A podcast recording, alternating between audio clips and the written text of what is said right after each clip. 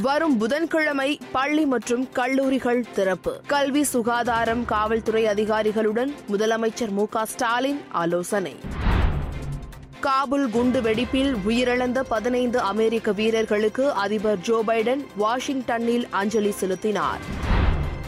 பிஞ்சு குழந்தையை தாக்கிய கொடூர தாய் கைது. கைது செய்யப்பட்ட அவர் மீது போலீசார் கொலை முயற்சி உள்ளிட்ட மூன்று பிரிவுகளின் கீழ் வழக்கு பதிவு.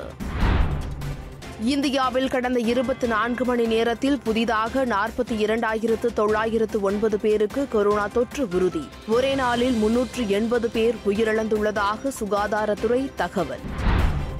டோக்கியோ பாரா ஒலிம்பிக் துப்பாக்கி சுடுதலில் தங்கம் வென்று வரலாறு படைத்த இந்திய வீராங்கனை அவனி லெகாராவுக்கு பிரதமர் மோடி வாழ்த்து. கடின உழைப்பு ஆர்வம் ஆகியவற்றால் வெற்றி சாத்தியப்பட்டு உள்ளது என புகழாரம். டெல்டா போன்ற புதிய வகை வைரஸ்களுக்கு எதிராக தடுப்பூசிகள் குறைவான செயல்திறனையே கொண்டுள்ளன. ஆய்வில் வெளியானது அதிர்ச்சி தகவல். வருமான வரி கணக்குகளை தாக்கல் செய்வதற்கான கடைசி தேதி செப்டம்பர் முப்பதாம் தேதி வரை நீட்டித்துள்ளதாக வருமான வரித்துறை அறிவிப்பு. டோக்கியோ பாரா ஒலிம்பிக் துப்பாக்கி சுடுதல் போட்டியில் தங்கமும் வட்டி எறிதல் போட்டியில் வெள்ளிப் பதக்கமும் வென்று இந்திய வீர வீராங்கனைகள் சாதனை. இரட்டை குண்டு வெடிப்பு நடந்த மூன்று நாளில் காபூலில் மீண்டும் குண்டுவெடிப்பு. விமான நிலையம் அருகே ராக்கெட் வீசி தீவிரவாதிகள் தாக்குதல். கடல் மட்டம் தொடர்ந்து உயர்ந்து வருவதால் இந்தியாவின் நுழைவு வாயிலான மும்பையின் பெரும்பான்மையான முக்கிய இடங்கள் நீரில் மூழ்கும் அபாயத்தில் உள்ளது. அம்மாநில மாநகராட்சி அதிகாரிகள் எச்சரிக்கை. கொரோனா பரவல் காரணமாக நிறுத்தப்பட்ட மதுரை செங்கோட்டை பயணிகள் ரயில் மீண்டும் இயக்கம்.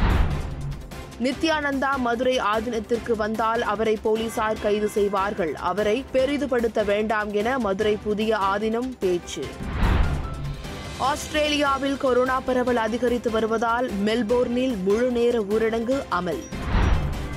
ஆப்கானிஸ்தானை விட்டு வெளியேற நினைப்பவர்களை தடுக்கக்கூடாது. தலிபான்களுக்கு உலக நாடுகள் கோரிக்கை.